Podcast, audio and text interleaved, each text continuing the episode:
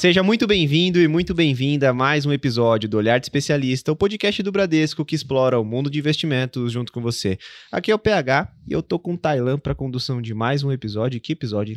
Exatamente, PH. É o seguinte, estou bastante ansioso para esse capítulo. Antes disso, gostaria de ressaltar aqui para os nossos ouvintes o Momento Mercado, que é o nosso Morning Call. Eu e o PH, nós madrugamos do lado de cá, não apenas nós dois, mas outros participantes como o Wendel, Felipe Bernardo, Felipe Metz, enfim, pessoas que se vocês escutam o Morning Call já conhecem a voz de todos eles. Então é um áudiozinho super rápido, cinco minutos ali no máximo, para você ficar totalmente informado do que aconteceu no dia anterior no mercado financeiro e o que, que tende a acontecer no dia em questão. Detalhe importante, hein? É o primeiro Morning Call do mercado a ser disponibilizado disponibilizado no Spotify. Então, Incrível. sete e meia da manhã, Em ponto. no máximo, o áudio já está disponível para você iniciar o seu dia bem informado. Então, não perca lá, né, Tela? Exatamente. Agora, PH, vamos aqui para o nosso tema, que é muito bom, inclusive. O assunto de hoje é Argentina. Bem, os nossos hermanos ganharam a Copa do Mundo no ano passado, porém estão perdendo na Copa da Economia. Segundo o INDEC, que é o IBGE argentino, que faz a coleta da inflação ao consumidor, nos últimos 12 meses, essa foi de 138%. Na média, isso é mais de 10% ao mês de inflação. Eles estão no maior nível de avanços de preços desde 1991. O peso argentino está praticamente na lona. Um real vale aproximadamente 80 pesos, ou um dólar vale 400 pesos na cotação oficial, porque por lá eles têm diversas cotações, mas essa é a comercial mais recente. Mas o que, que vem acontecendo com o nosso país vizinho? Estamos indo para o segundo turno, inclusive, das eleições por lá, que vai acontecer em 19 de novembro, neste final de semana, entre Sérgio Massa, ministro da Economia, e Javier Milei, assumidamente um economista ultraliberal. Bem, para entender mais essa situação, nós chamamos aqui o nosso convidado, que inclusive já esteve conosco aqui no podcast. Ele manda muito bem, um vasto conhecimento a respeito de economia e mercado financeiro, com toda a sua experiência. Dalton Gardman, economista-chefe da Agora Investimentos. Dalton, seja muito bem-vindo novamente aqui ao nosso podcast. Se você quiser se apresentar aos nossos ouvintes, falar um pouco de quem que é o Dalton aí no mercado financeiro, fica à vontade. Ok, super obrigado pelo acolhimento de novo, né? Muito bom falar a, aqui um assunto relevante. Bom, eu sou economista-chefe da Agroinvestimentos, né? Estou no Bradesco há 16 anos. Fui economista-chefe do Bradesco BBI durante 15. Trabalhei em, em dois ou três uh, bancos internacionais, né? Credit Lyonnais, Credit Agricole, Deutsche Bank.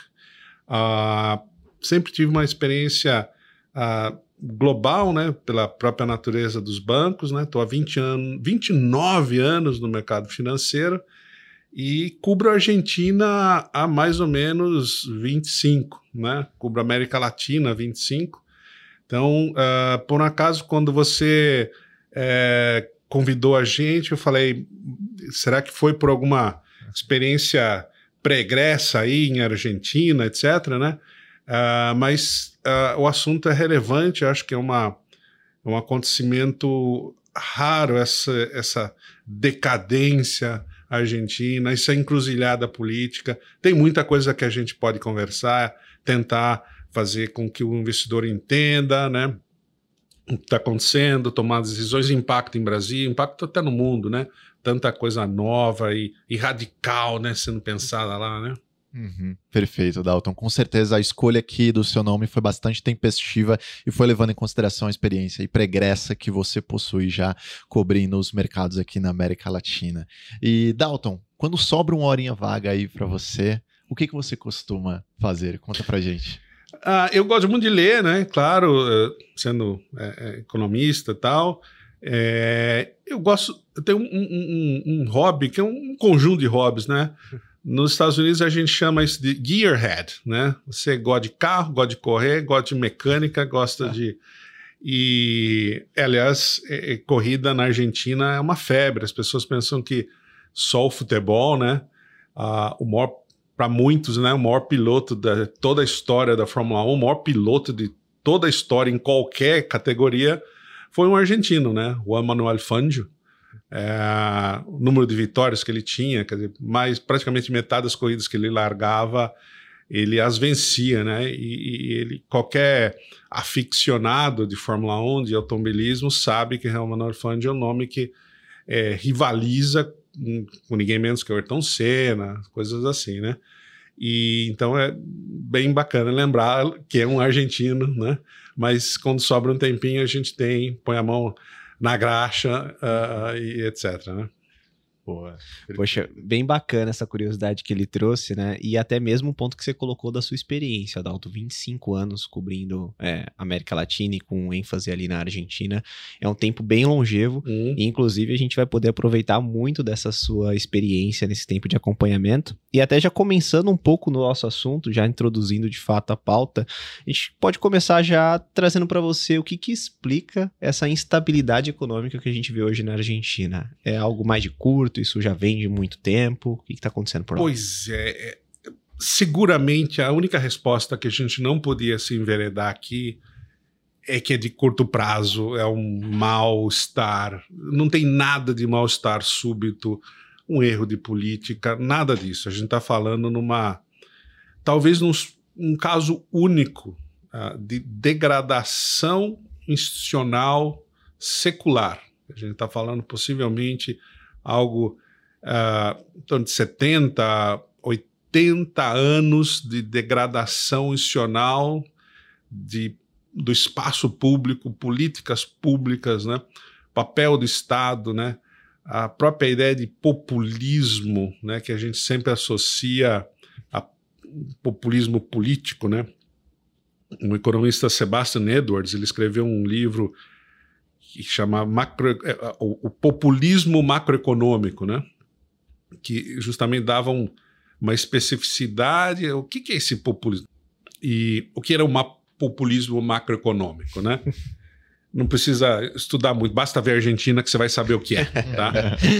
Por, como eu disse, 70 anos. Né? Não, não é uma coisa, ah, foram os dois governos, foi o governo Kirchner, foi o governo Cristina, foi. Não foi. Tá? É, é, é, muito difícil a gente ter uma, um esquadro, uma, uma, uma, regra, um conjunto de explicações fáceis, né? Porque é, tem, tem outros historiadores, né, economistas que uh, colocam a Argentina num, num, enfim, numa situação tão especial que talvez seja um dos poucos casos que houve um, uma regressão no, na, no, no estágio de desenvolvimento. A Argentina chega como ser um país rico no conceito relativo lá, no início da na década de 2000, do, do, do, de 1900, no caso, né? 1910, 1880, 1890, essencialmente agrário, mas é extremamente eficiente no que fazia, então né, é, não, não, não, passou a Revolução Industrial por lá, etc. Mas era muito rico. Basta ver quando você vai a Buenos uhum. Aires, os prédios, né? A, enfim, um tom meio neoclássico, bem, é, bastante ostentação para a época. Era muito raro você ver qualquer capital latino-americana é, com aquele grau de ostentação em teatros, né? Uma coisa é você ter igreja, quer dizer, uhum. você vai para Colômbia, você vai para o Peru, você vai para o Brasil, você vai para Ouro Preto, você tinha basicamente arquitetura religiosa como o expoente do que é a, sociedade podia fazer, né? De, de uhum. gastar o seu dinheiro na, naqui. Na gente tinha teatros, tinha né, lazer assim, muito mais parecido com, com Paris do que com qualquer outra capital remotamente parecida na América do Sul. E longe, até na frente do Rio de Janeiro, né? Uhum. Que tinha sido capital né, de governo monárquico, depois republicano, etc. Né? E, então, eu entendo que a resposta. Você, você me botou na parede, não tem resposta fácil. Porque a gente sabe que foram é, é, um tempo extraordinariamente longo de degradação. Né? É, é, claro que a história aponta um momento bastante singular. Quer dizer, você teve a ascensão do peronismo, né? Hum. com as diversas facetas e diversos governos, uma combinação muito é, peculiar da, de apoio de sindicato, né? uma, enfim, um estado de bem-estar social num país pobre, que também é uma coisa nova, né? Coisa é você ter um Estado europeu de welfare, né, de welfare state, de bem-estar social, num país rico, né? França, por exemplo, você consegue, sim, G7, né? Uns, uns cinco, os, os quinto ou sexto país mais rico do mundo, você consegue ter. Como que você faz isso num país pobre, né? Hoje a Argentina tem. O que eu contei, sem, sem um plano exaustivo de trabalho, tinha mais de 17 programas sociais a lá Bolsa Família. Nossa. Tinha alguma Bolsa Família, tinha alguma Bolsa Leite, tinha alguma Bolsa Transporte, tinha um Bolsa Bolsa Carne, com os diversos nomes, né? energia, né? Uhum. Energia elétrica por um bom tempo e ainda é extremamente barato. Você simplesmente sai de casa e deixa ligado né? o ar-condicionado lá, né? Porque você não paga nada, é um dólar, se, se, se provar que é baixa renda. Então, porque, porque sofrer no calor quando você retorna de casa cinco minutos para esfriar teu, tua sala, né? É para de graça. Então, claro que isso ocasionou uma série de apagões, né? Uhum. Uh, a Argentina tem um processo de energia, é um dos países mais ricos do ponto de vista de é, autossuficiência energética com gás, petróleo, né? É, e hidrocapacidade e tudo mais, menos, mas tem. É, e, enfim, uh, tem apagão, tudo que é hora e canto. Claro que o sistema está subdimensionado com uma demanda totalmente artificial. Mas, tentando responder a tua pergunta inicialmente, a origem é Hoje, o que a gente sabe, em retrospectiva, foi um populismo, assim, por décadas, né? Basicamente, um descontrole fiscal e um relaxo. Eu estou usando a palavra relaxo em vez de relaxamento, né? A gente uhum. fala relaxamento monetário quando você diminui taxa de juros. Né? Relaxo monetário é, enfim, achar que você pode financiar o Estado, financiar os seus diversos programas sociais, gastos, né? com impressão de moeda. Isso levou a, a um episódio claro de hiperinflação, uh, um dos maiores defaults soberanos da história, o maior default soberano registrado na história, né, nos anos 2000, né? uh, experimentos variados, né, a, a convertibilidade né, da, do peso, você atrelou um para um o dólar, é, falou que não tinha risco macroeconômico, não tinha risco cambial e teve um dos maiores desastres, quebrando o, banco, o sistema bancário inteiro. Né? Uhum. E uh, empobrecendo uma, uma quantidade imensa de famílias que tinham seus depósitos no, no sistema bancário, seja em pesos, seja em dólares. Então, tem muita coisa que aconteceu, foi acontecendo e, é, infelizmente, quando a gente olha lá, é aquela, será que tem um fundo no poço? Eu vou te contar uma história aqui, né? é, talvez foi um dos maiores acertos analíticos que eu tive na vida, seguida dos maiores erros analíticos que eu tive na vida cobrindo um país, tá? Maior, um dos maiores acertos aqui, né, foi quando a gente lá em fim de 99, começo, come, 2000, a gente veio com um, um call, né, um, um cenário que era o D triplo, que a gente chamou lá, era Triple D, né? Ou ele Triple D, que quando a gente fazia o marketing lá, que era a desvalorização, default e depressão. Né? E foi exatamente o que aconteceu. Eles desvalorizaram a moeda, como todo você tinha depósitos em dólares no sistema bancário, que eram artificialmente uhum. ligados um para um, desvalorizou, explodiu o valor do peso, né? Os dólares que você imaginava não existiam, né? Eram pesos que foram convertidos no fundo, no fundo, a longa história é a seguinte: você teve que fazer o famoso corralito, que é impedir que as pessoas sacassem os seus dinheiros, quaisquer que fossem, peso ou dólar, do sistema bancário. Foi um grande plano Collor, magnificado. Tá?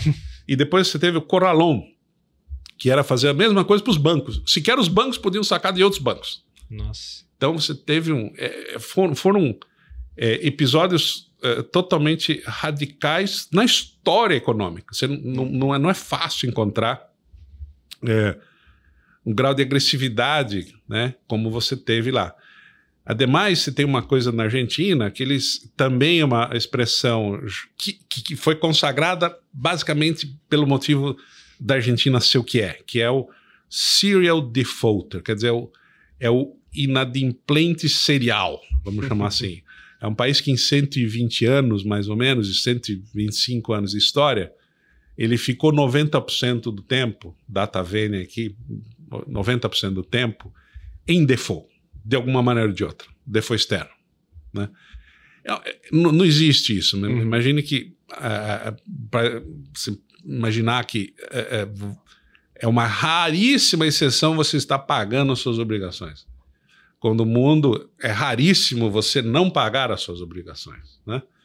Quando você vê lá um risco país de uhum. 100 bases, 1%, qual o risco? Está é, denotado por aquele valor, né? Então, você imagina que ela é um serial defaulter, né? que é outra coisa que complica. Como que você vai restituir? E reputação, né? especialmente depois da, da, da, dos anos 80, né? a gente, economista, começou a pensar né, nos equilíbrios reputacionais. Né? Não adianta é, algo que você faz serialmente, as pessoas vão ver que você está fazendo e não vou confiar naquela pessoa. Uhum. Não vou confiar naquele agente, não vou confiar naquele vendedor, não vou confiar naquele produtor, não vou confiar naquele país. Baseado em quê? Baseado em 125 anos de história. Então, a Argentina, a gente tem, tem, tem questões que é, ela, ela, ela, ao mesmo tempo, ela foi agressivamente para esse, se enveredando para esse caminho, e ela foi desbravando o, o que eu chamei uma teoria para entender uma coisa nova. A gente.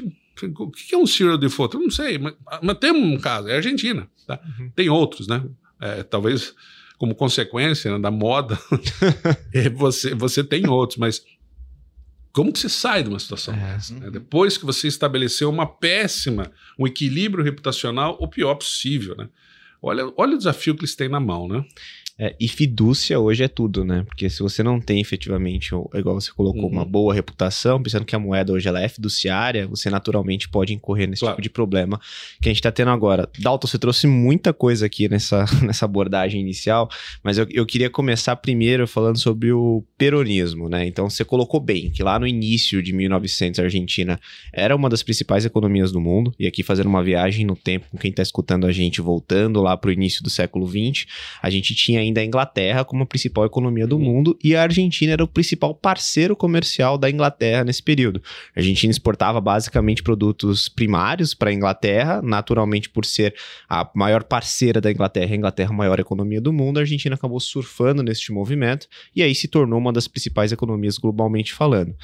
Com o passar do tempo, houve o processo de industrialização em alguns países aqui da América Latina, Brasil na era Vargas, né, com, com o Estado Novo e tudo mais, e na Argentina a gente teve um golpe naquele período que retornou né, um governo mais voltado para a parte agrícola novamente. E aí depois que vem o peronismo, né? Uhum. É, como você acha que isso pode ter influenciado? Porque até hoje você vê candidatos colocando não como uma vertente, por exemplo, mais à esquerda ou mais à direita, e sim uma vertente peronista. Né? Então, ou seja, o Peron ele marcou muito a história da Argentina. Por que, que ele marcou essa história tão, tão forte assim? Então, é, talvez a gente volte ao mesmo problema de entender a Argentina como é, desbravadora de, novos, de novas questões, né? é, a gente consegue entender um ciclo populista. Uh, uma das uh, hipóteses que você explica é que o custo das ações para um determinada para o incumbente, né, para uma determinada administração, você teria uma, um incentivo de tomar medidas, né, inflacionar a economia, gastar mais, é, de modo que você criaria hipoteticamente um capital político, né, econômico, com a, enfim, melhorando as condições de curto prazo, de médio prazo da população, e você saberia que os custos seriam pagos por outrem. Hum. Quer dizer, isso é a base do ciclo do ponto de vista racional. Uhum. Tá? Claro que é, é outros discutem, né? Não, não, há nem essa racionalidade, simplesmente penso que gastar é bom. Né? Gastar para sempre é bom, imprimir moeda é bom. É, mas racionalmente os economistas tiveram que é, fazer um, enfim, um, um arcabouço, né, um framework para entender esse, esse, esse negócio. Como, como que você consegue ser é, populista para sempre? Porque você a teoria que se tinha, não, consegue ser ciclos, e os ciclos vão e vêm. Tá? Então você vai, uma administração, quatro anos, oito anos, vai, aumenta a inflação. No primeiro momento, inflação é uma droga. Você vai lá, você vai se sentir bem.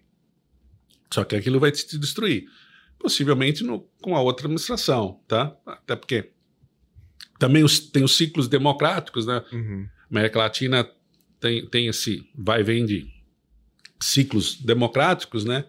Nunca foi uma democracia plena sempre, nem foi uma ditadura né? É, sempre, Uhum. né? Então você meio que podia racionar, olha, racionalmente, cada um lá no início poderia ter pensado, não, eu vou estimular a economia, a economia vai desenvolver, eu vou me eleger, me elejo sucessor, e depois a gente vê o que faz.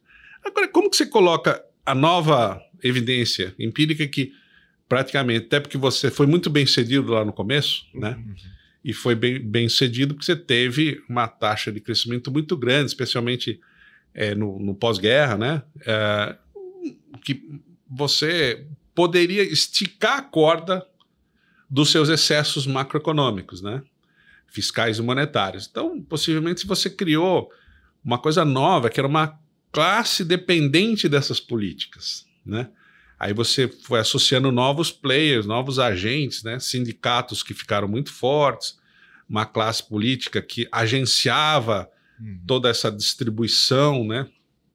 de riqueza, diferentemente de países muito pobres na África, você tinha riqueza para distribuir. Né? Uhum. Então, é, era uma coisa que você ia tentando entender, e a Argentina era um locus único. Então, você tinha riqueza, conseguiu esticar o ciclo, teve um ciclo muito favorável, né? Teve uma, uma industrialização de alguma maneira, né? Cepalina, pela substituição de importação, Uhum. que hoje a história mostra que não era coisa a ser feita, mas bem ou mal você teve uma indústria, né? Chegou a ter uma indústria razoável, né? Nos anos 80, até os anos 80, tinha indústria, até hoje, né? Você, Uhum. mas muitos carros que a gente vê na rua no Brasil são feitos Na na Argentina. Argentina, né? Fábrica lá, né, em Pacheco, por exemplo, né? E o que acontece é que, bom, puxa vida, tem um populismo que ele pode perdurar mais tempo. E os cientistas políticos aí começaram. é, a Argentina, é, é, ela tem, é, é tão bacana estudar a Argentina, porque ela, ela própria é um, é um processo histórico, né? E, e você tem que trazer teorias novas. Como, como que existe um, um populismo eh, perene? né? Uhum. Ah, não tem, não dá. São ciclos. Dizer, a teoria, basicamente, ciência política explica o populismo em ciclos que vão e vêm e alguém sofre lá na frente. Quase sempre o povo. né? Sempre o povo. E o, o incumbente deixa de ser incumbente, ele perde o reinado, lá perde. Não é reeleito, é defenestrado, impeached, ou empichado, alguma coisa do gênero. E como que se explica serialmente? Então, aí que entra essa, essa dominância, né? É, teve um acidente histórico que foi uma ditadura crudelíssima, assim, violentíssima. Sempre você ter lá com uma vasta, ah, um vasto contingente de pessoas, né? Os mais pobres de- da região metropolitana de Buenos Aires, né? Ah, uma parte importante da- do setor público que foi se agigantando, né? De maneira bastante ineficiente, né? Mas ficava nessa dependência de políticas do Estado, transferência de renda, né? E o fato que foi levando ao- até o ponto de você sempre ter uma votação de quase 40%.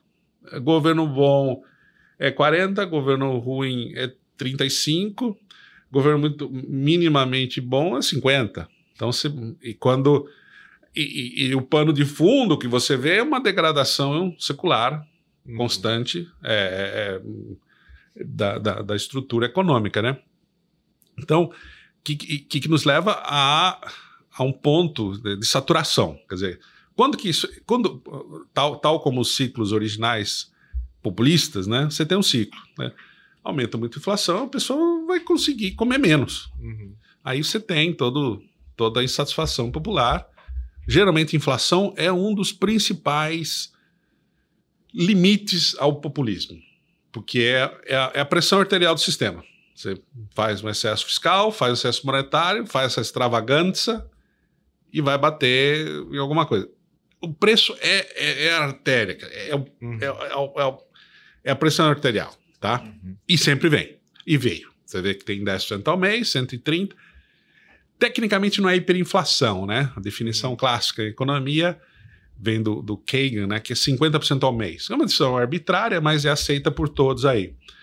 A gente já teve mais que isso no passado, por um ou dois episódios. Né? É, a gente já teve, teve episódios clássicos né, de livro-texto, de, de hiperinflação. Hoje ela não está ainda, mas pela própria natureza geométrica, né, são, uhum. são, são com, é, é, tudo é composto exponencialmente. Né? 10% sobre 10% não é 20, uhum. não é 30. 10% sobre 10%, 10%, você vai compondo exponencialmente. Né? Então, é, é muito difícil sem um choque brutal de expectativa de ação de política econômica, você deter uma inflação de 10%. Uhum. É, mais ainda, né? Se você perguntar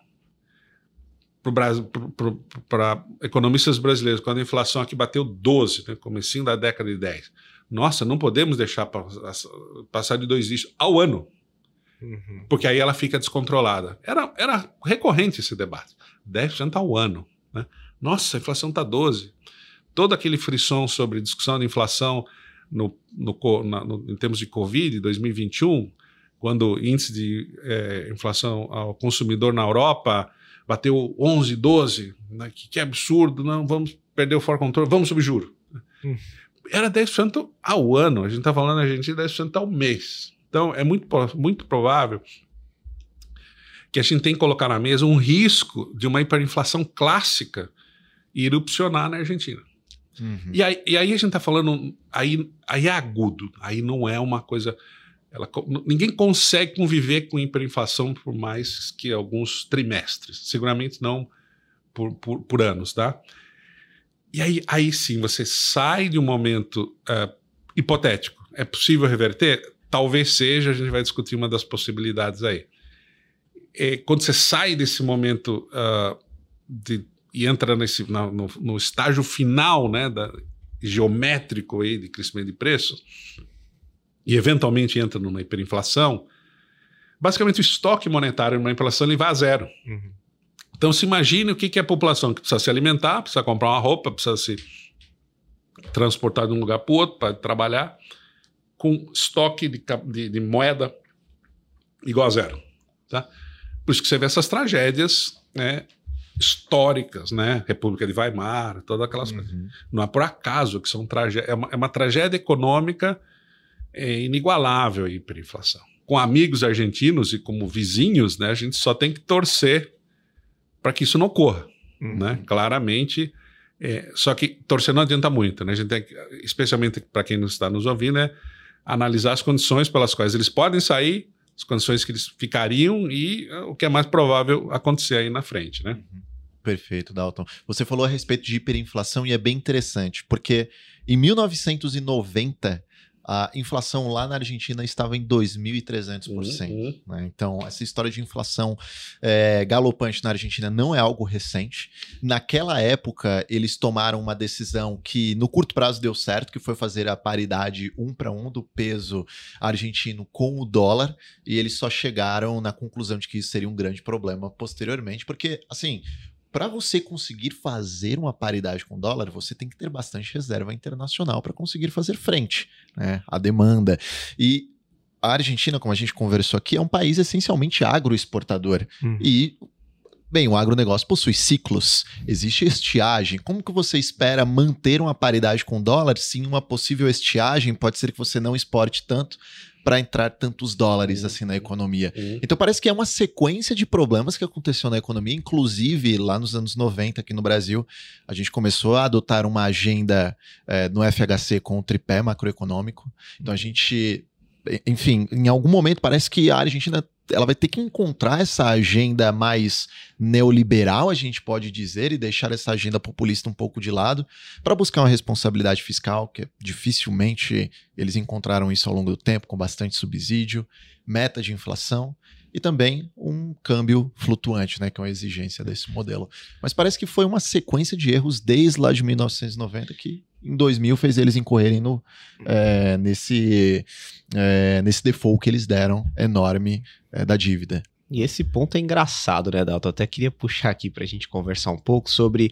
Porque a gente também estava em hiperinflação aqui no Brasil nessa época da década de 90. Eu acho que grande parte dos países em desenvolvimento sofreram com isso por conta da dívida externa. Todo mundo tomou dívida na década de 70. Em 80, a gente teve o choque de petróleo, os juros internacionais subiram, todo mundo tinha dívida externa. Naturalmente, todo mundo sofreu ali nessa década de 80, por isso que é a década perdida, inclusive aqui no Brasil.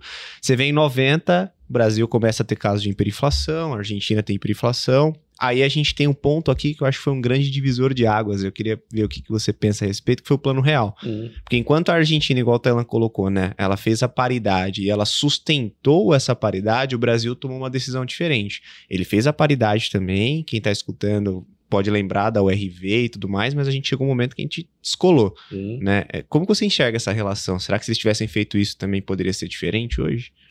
Eu acho que não. Os problemas eram muito mais profundos, muito mais longevos, muito mais arra- arraigados, né? É, eram problemas políticos de fundo, né? E, e quando você chega, né? Isso é notadamente importante em alguns episódios históricos. Quando você não tem mais alternativa, cresce a, a demanda por uma solução mágica, né? a solução mágica de, da, da convertibilidade, né? um peso, um dólar, sem fazer mais nada, né? ela tinha dois problemas. Primeiro, que você não fez mais nada. Você não fez um ajuste fiscal, você não mudou o sistema político, você não fez uma reforma microeconômica que seja. Esse é o primeiro. Segundo, o, o próprio, a própria solução mágica ela era, uma grande farsa. Quer dizer, era o coelho saindo da cartola do mágico que todo mundo sabia. né? Era um coelho gordo uma- e uma cartola transparente. Por quê? Você fixava por lei, né? ainda que fosse na Constituição, puxa vida, um país com uma, uma- um esgarçamento institucional a longo- de tão longo prazo, a lei não tinha um valor transcendental que ia garantir a solidez daquele contrato social, né? Que era um, na verdade, um contrato social, esse é o nome que se dá, Uhum. da sociedade para com ela mesma, não, é um dólar, um peso para sempre. Coloca na Constituição, não tem risco cambial. Adorava ir na Argentina nesse período, perguntar para empresas, não, mas e se desvalorizar? E você sempre tomava um pito. Não, em Argentina não há risco cambial. Meu, uma dúvida que eu fico muito, Dalton, nessa parte de dolarização da economia é sobre o aspecto de política monetária. Uhum. Porque eu vejo que você ter a sua própria moeda e você ter o controle dessa moeda é algo crucial para efetivamente você conseguir controlar a inflação no médio e longo prazo. A partir do momento que você dolariza a economia, você não tem controle daquela moeda. Você fica à mercê dos, dos Estados Unidos, que é o país que emite aquilo. Como que isso funcionaria numa economia dolarizada? Você já foi para Hong Kong? Eles Não. têm um dólar PEG, uma credibilidade bem maior que os argentinos. Aham. é 7,78 lá, 7,7 dólares Hong Kong por um dólar. Faz né, 40 anos, eu creio, né? mais que quatro décadas. Está funcionando. Ninguém, e, aliás, Hong Kong é um, Uhum. é um centro financeiro, antes de Covid aí e tudo mais. É, cidade fabulosa, parece que você, né, é um misto meio que de Ásia com, com, com Londres, né? Tudo, tudo, tudo adoro, né? A gente tinha, Bradesco tinha escritório lá, tem escritório lá, né?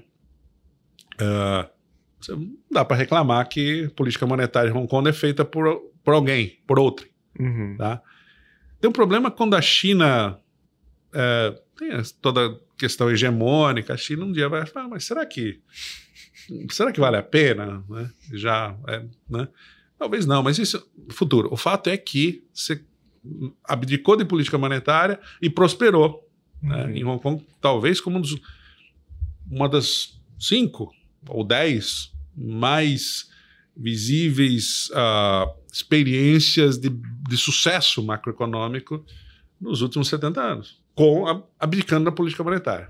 Né? Abdicando, né? Uhum. Então, não é bem esse o pro- o ideal, de novo. Ideal, Sim, naquela é. coisa bucólica, maravilhosa. Não, minha política monetária, minha política fiscal, sobriedade fiscal, sobriedade monetária, classe política concordando o que é bem para a nação. Me dá um exemplo nesse mundo, dá esse mundo de cabeça para baixo, que você tem essa, essa, esse, esse mundo de Alice, né, nos países da, das maravilhas, que nem, nem era tão maravilhoso assim, né, no, no filme, mas é, não tem. Então, é, é tem, tem as teorias, né, o second best, né, o segundo ideal, né, na, na economia.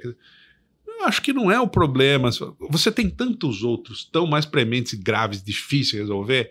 Se você conseguir resolver um, talvez é uma ajuda, talvez não, seguramente é uma ajuda, né? Diminui a inflação, abdica, alguém faz política monetária.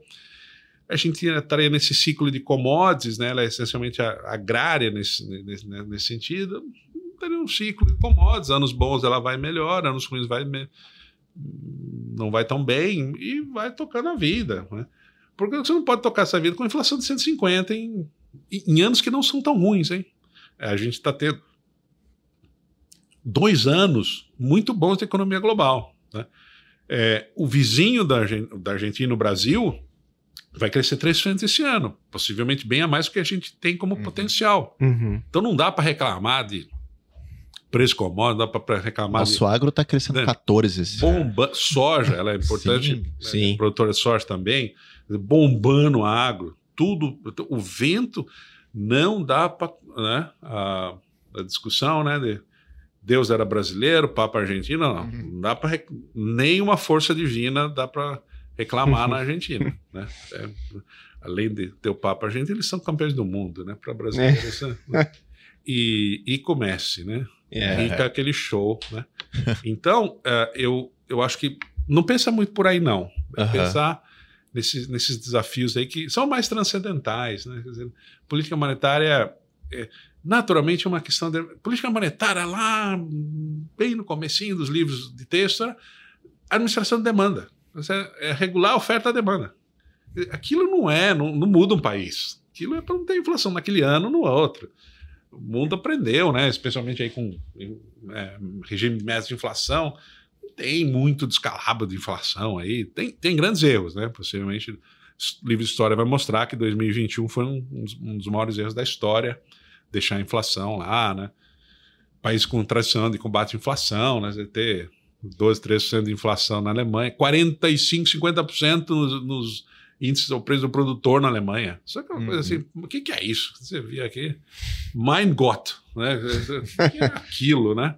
Então, é, na Argentina a gente, a gente, tem, que, tem que pensar sempre que é, é, ok, vamos vencer essa, depois temos outra. É, são os mil passos que tem que dar, tem que dar o primeiro, tá? Uhum. Talvez o primeiro seja a dolarização mesmo, né? Entendi. Que não é um problema de se falar, se for para esse caminho vai dar errado. Não, não é por aí que eu penso, não. Abdicar de política monetária não é o problema quando você tem tantos outros e você tem que começar com um que é acabar com a inflação galopante que vai levar as pessoas a não terem nenhum sequer um tostão em termos reais para comprar alimento. A Argentina hoje é o nosso terceiro maior parceiro quando a gente pensa uhum. sobre o aspecto de exportações, mas isso vem caindo de forma considerável.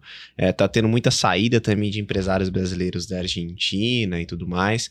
É, essa relação é muito naturalmente pelo momento atual, mas creio que isso tende a melhorar caso as coisas naturalmente, como você falou, né? Tá tudo desbalanceado.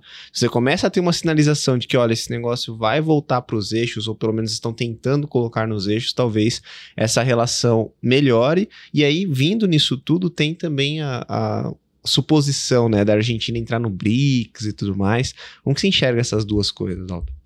No comecinho do, do, do nossa conversa, do nosso podcast, eu tinha falado dos, né, a falta de modéstia dos maiores acertos que a gente teve uhum. num cenário econômico, né, o, o cenário de 3Ds, né?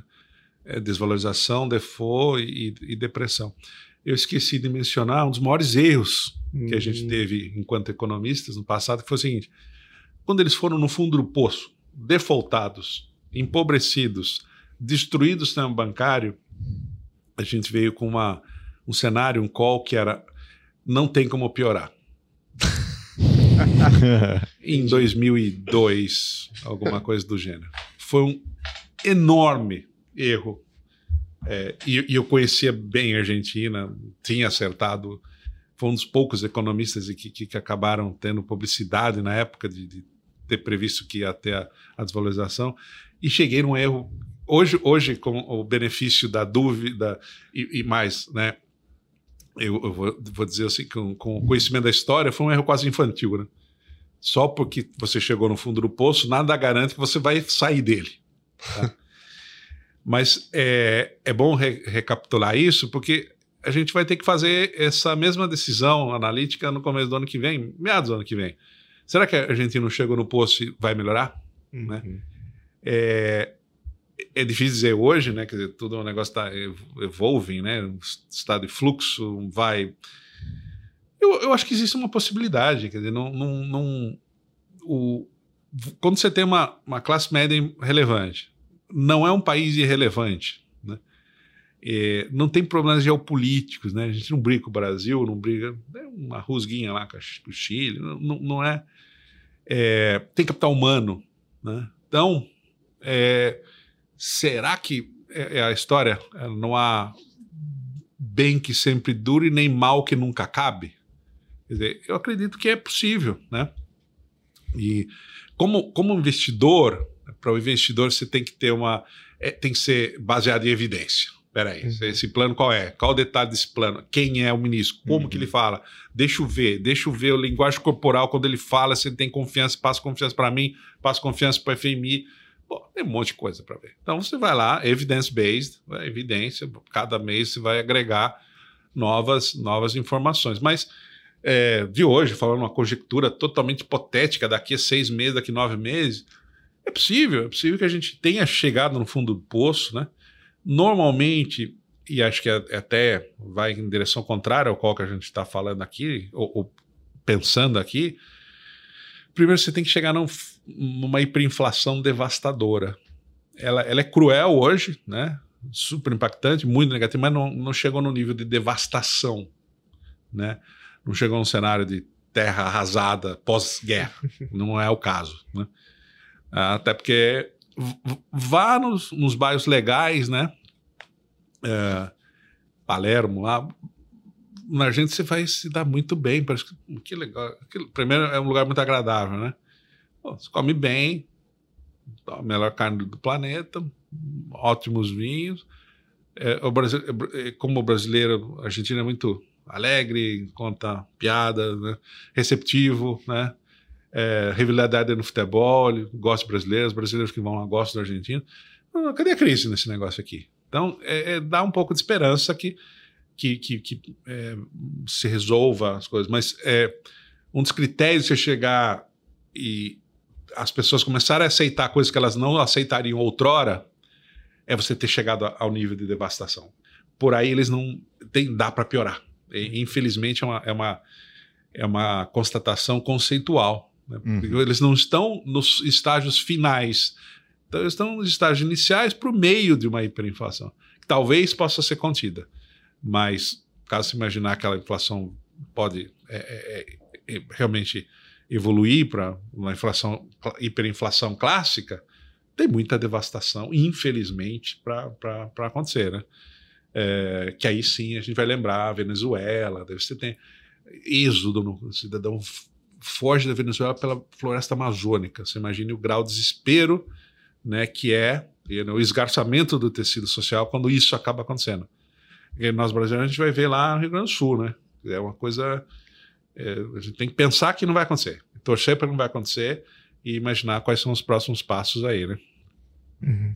E a questão do BRICS, aqui até lembrando, né? O BRICS é aquele grupo que é formado por Brasil, Rússia, Índia, China e África do Sul. E aí, para o ano que vem, tem alguns integrantes que podem estar tá entrando, né? Aí tem a discussão da Arábia Saudita, do Irã, o próprio Sudão, o Egito. E no meio disso daí também tem a própria Argentina, que está no meio desse bolo. Né? Você vê isso como também algo positivo? Não, não vejo. Eu tinha um chefe escocês, né, Jim Walker, um dos maiores economistas que eu já vi em toda a minha vida. Ele, ele desgostava demais do termo BRICS, porque ele achava que não tinha sentido nenhum. Isso foi em 2000, né? Começo uhum. dos anos 2000. Mas o que, que o Brasil tem a ver com a China? O Brasil até tinha uma conexão, era um grande exportador e um grande importador de commodities. A única, única linha que tracejada unia os dois. E que a Índia, a Índia está num estágio completamente diferente da, da China, e a Rússia mais bem lá na Europa, era na Europa, agora quis virar na Ásia, de, se distanciou da Europa, guerra, né? o que, que, tem a ver? Praticamente nada. Então, ela, ela era, um, era, um, era uma, um juntado de letras, era um juntado de países, né? Só que hoje, mais recentemente, tem uma outra questão, né? Quer dizer, com, com esse split aí de Rússia, da Europa, China, com uma pretensão hegemônica, tudo que não seja G7, né? Pode ser que você tenha uma uma, uma, uma, uma nova visão, um novo papel desse não G7. Uhum. Uhum. Aí o BRICS já começa que você já junta um monte de parte do não G7 nesse, nesse acrônimo de B, né, de BRICS, né? Ah, e se você, aí você começa, não, pega a Arábia Saudita, opa, Uhum. né? Ah, diria com sentido de você, hoje a China, ela tem, trada mais, né, negocia comércio exterior mais com os não desenvolvidos do que com os, né, com, com- que com os desenvolvidos. Uhum. É, faz muito pouco tempo que isso aconteceu e, e é emblemático, né? A Uhum. China sempre fazia soldadinho rastejante de brinquedo para vender nos Estados Unidos no Walmart. Era a ideia. Coisa valor.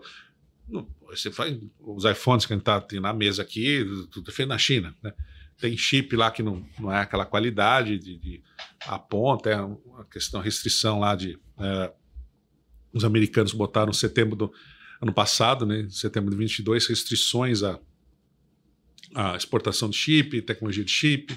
Ele sempre tem um chip que para inteligência artificial não é suficiente, por exemplo. né? Uhum. Você tem que não não produção, né?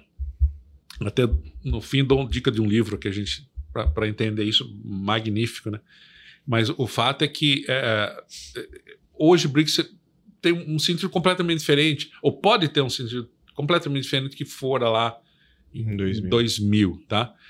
E aí, ah, o que falta é que a Argentina também não vai agregar nada nesse, né? Porque ela, ela, ela, bom, primeiro que ela, ela não vai dar, um, não é que vai dar um peso, não é descaracterizar, minorar o papel diplomata da Argentina no mundo. O fato é que ela tem tanto problema, ela tem Uhum. tanto problema doméstico Uhum. não vai agregar nada. né? E se a ideia é pegar dinheiro, alguém dá dinheiro e dólares, também é muito difuso. Não é um. um- São, são países em desenvolvimento, como sabe, a Índia tem que. Primeiro objetivo da Índia é tirar centenas de milhões de pessoas da pobreza. Né? Uhum. Dar é, saneamento básico para centenas de milhões de pessoas, não dar dinheiro para a Argentina. né? Então isso não vai acontecer, né? não de maneira relevante. Mas, então acho que tem muito barulho para nada nessa história de BRICS, a Argentina se. Possivelmente a intenção deles é tentar ver se tem alguma linha de financiamento aí. É, não é o caso. A Argentina não pode reclamar do resto do mundo. Nunca o FMI deu tanto dinheiro a fundo perdido para qualquer país na história Uhum. É. e, ah, e ainda apanhou né, com. Olha, você te dou tanto, que são as, as trajetórias, os, os, os princípios norteadores dos pacotes do fundo. Olha, você faz o ajuste fiscal externo, eu te dou tanto, porque se eu não te der esse ajuste, você vai cair, o seu PIB vai cair muito mais que caía de, de outra forma. Eu te dou esse ajuste, você faz trimestralmente, eu vou monitorar. A Argentina descumpriu se- sequencialmente.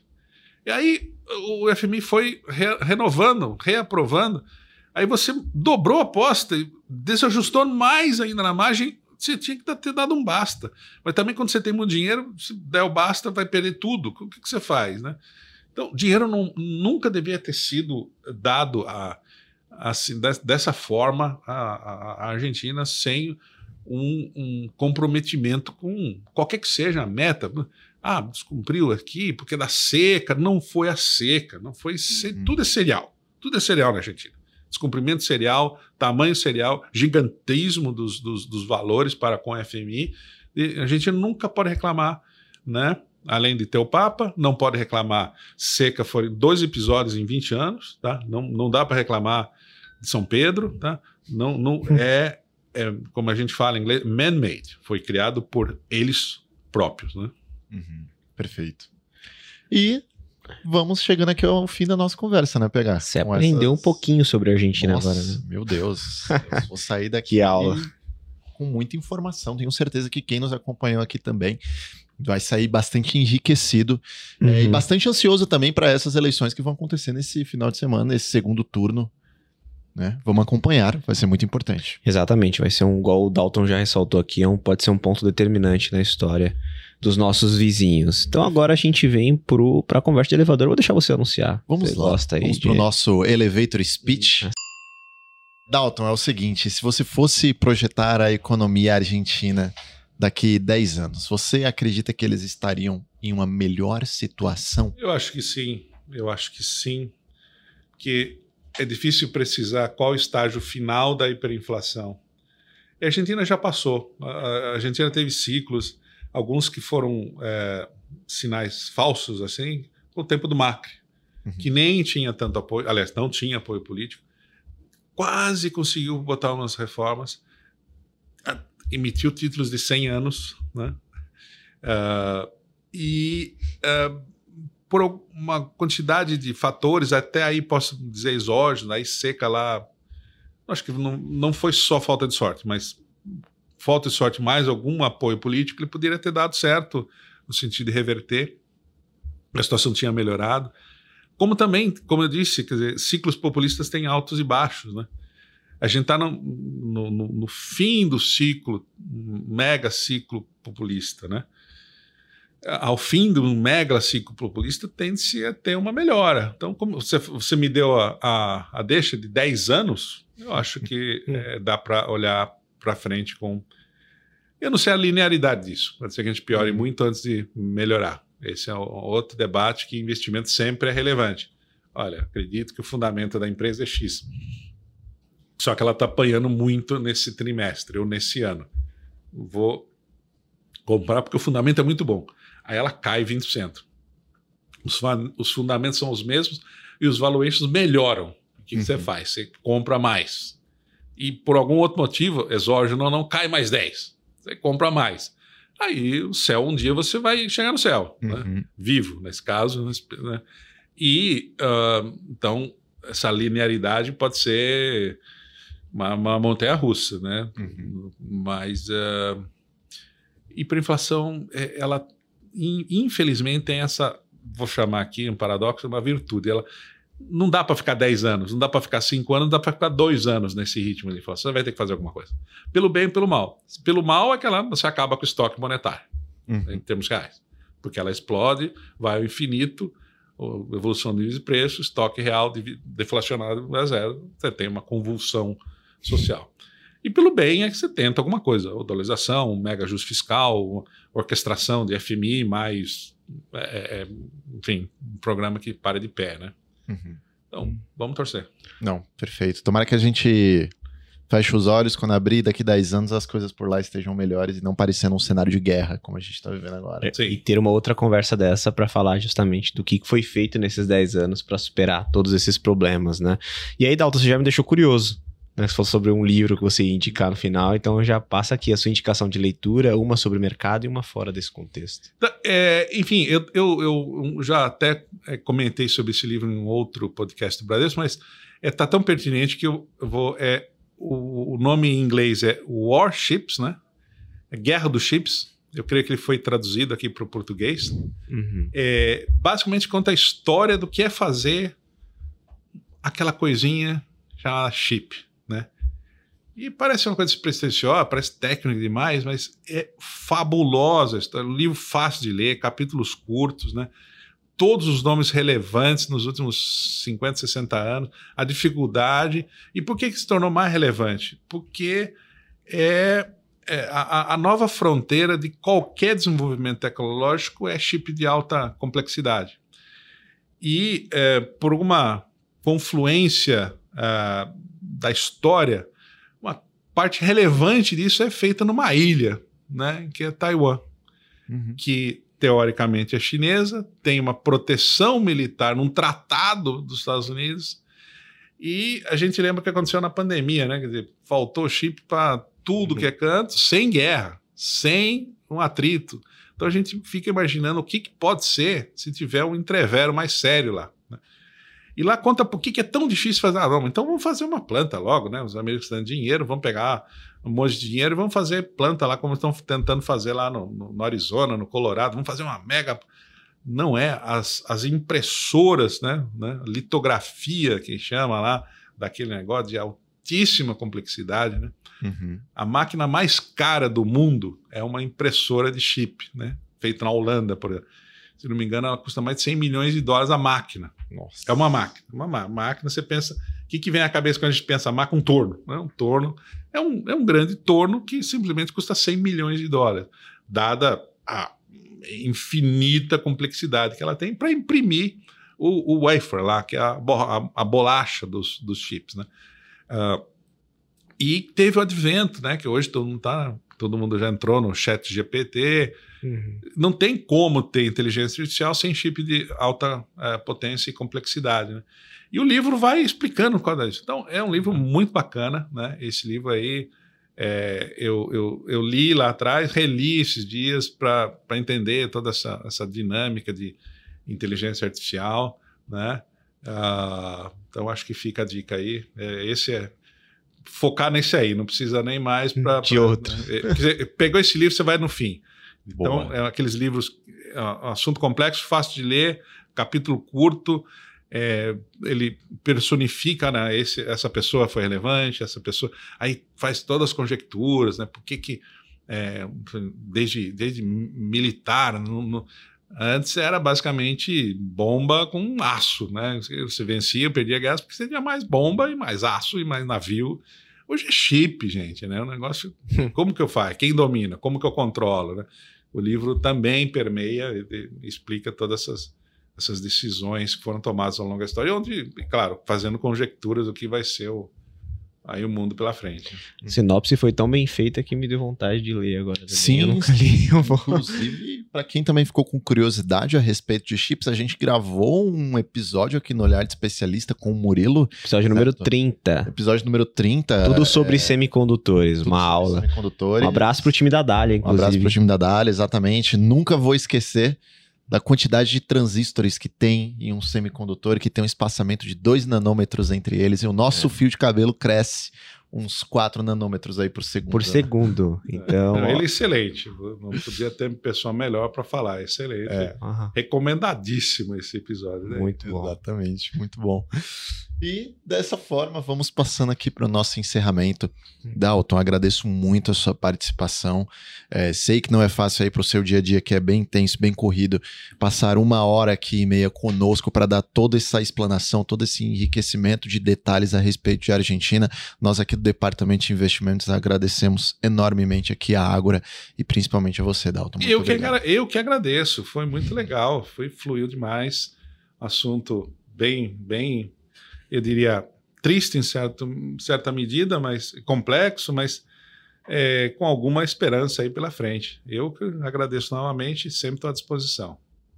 Boa, obrigado, Dalton. E você que nos ouviu até aqui, não esqueça de curtir esse conteúdo, comentar, porque aí no Spotify dá para você deixar um comentáriozinho e, claro, compartilhar com aquele amigo que quer saber um pouco mais sobre a história econômica da Argentina, sobre todas as dificuldades que o nosso país vizinho aqui enfrenta neste momento e, claro, né, se isso tem ou não alguma saída. Então, esse episódio busca responder todos esses aspectos. E lembrando também que para acompanhar seus investimentos no Banco Bradesco e outras instituições financeiras, Baixe o Investe Mais Bradesco na sua loja de aplicativos. É uma forma prática de visualizar seus investimentos, um verdadeiro consolidador. Esse foi mais um episódio do Olhar de Especialista, o podcast do Bradesco que explora o mundo de investimentos junto com você. Valeu!